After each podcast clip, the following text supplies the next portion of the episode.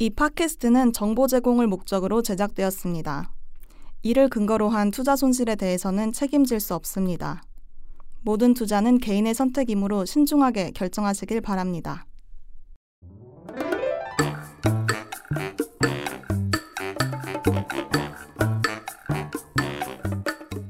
탐정들이 떠난 녹음실에 홀로 남아 은밀하게 코인을 파는 몰래온 코인입니다.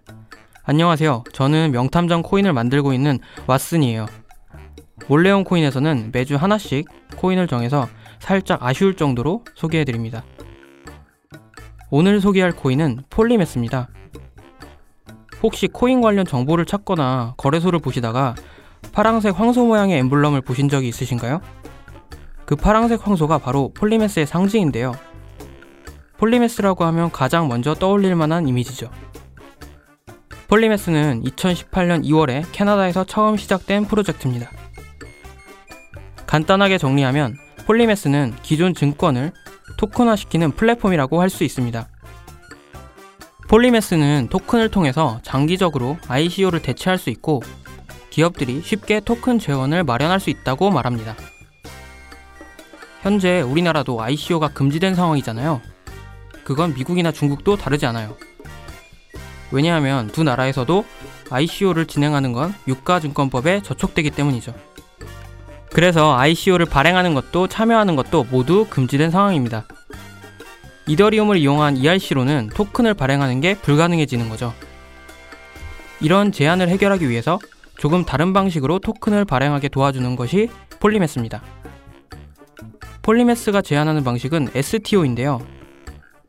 STO란 security token offering, 즉 security token 공개를 말합니다.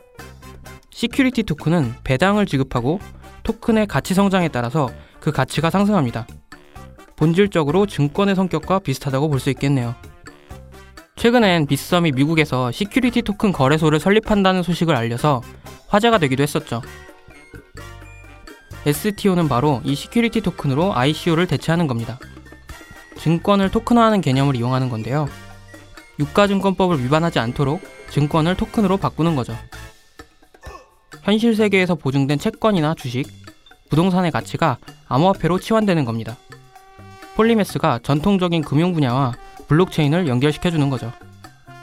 폴리메스의 궁극적인 목표는 토큰 보유자가 주식 보유자를 대체하고 전 세계 많은 기업들이 토큰을 통해서 보다 쉽게 재원을 마련하는 시스템을 구축하는 겁니다. 폴리메스의 생태계에서는 폴리가 쓰이는데요.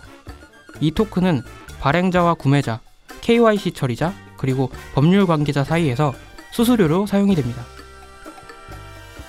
폴리메스가 활성화되면 기존에 다소 복잡했던 증권거래 절차가 블록체인을 통해 조금 간소화되고 편리해질 수 있을 겁니다. 중간에 중개자가 사라지고 은행도 굳이 필요 없어지겠죠. 물론 1년 365일 거래가 가능해진다는 것도 장점이 될 겁니다. 폴리매스의 CEO는 트레버 코베르코인데요. 이 사람은 암호화폐 초창기부터 이 업계에 종사했다고 합니다.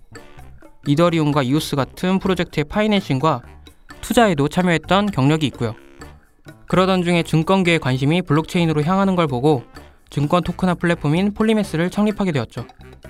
특이하게도 폴리매스는 블룸버그나 포브스, 파이낸셜 포스트 같은 경제 전문 미디어와 파트너십을 맺고 있는데요. 아무래도 금융시장과의 연관성 때문이겠죠. 마지막으로 폴리매스의 기본적인 정보들을 보면 폴리매스의 심볼은 폴리고요.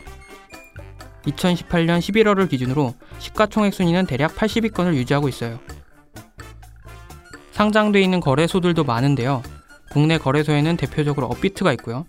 바이낸스나 후오비 같은 해외 유명 거래소에서도 많은 양이 거래되고 있습니다. 최근에 외신들이 전하는 뉴스들을 보면 유독 증권시장과 암호화폐를 연관짓거나 두 가지가 결합된 서비스와 플랫폼에 대한 소식이 많아지고 있는 걸 볼 수 있습니다. 여기에 빼놓을 수 없는 게 security token과 그 대표격인 폴리매스라고 할 수 있지 않을까요? 이렇게 오늘은 폴리매스에 대해서 알아봤는데요. 조금 부족하셨다면 일단 제 목표는 달성했네요. 감질나게 부족한 부분은 다음번에 명탐정 코인에서 암호화폐 전문 탐정님들과 함께 추리해드리겠습니다. 그럼 저는 이만 물러가도록 하겠습니다. 다음에 봐요.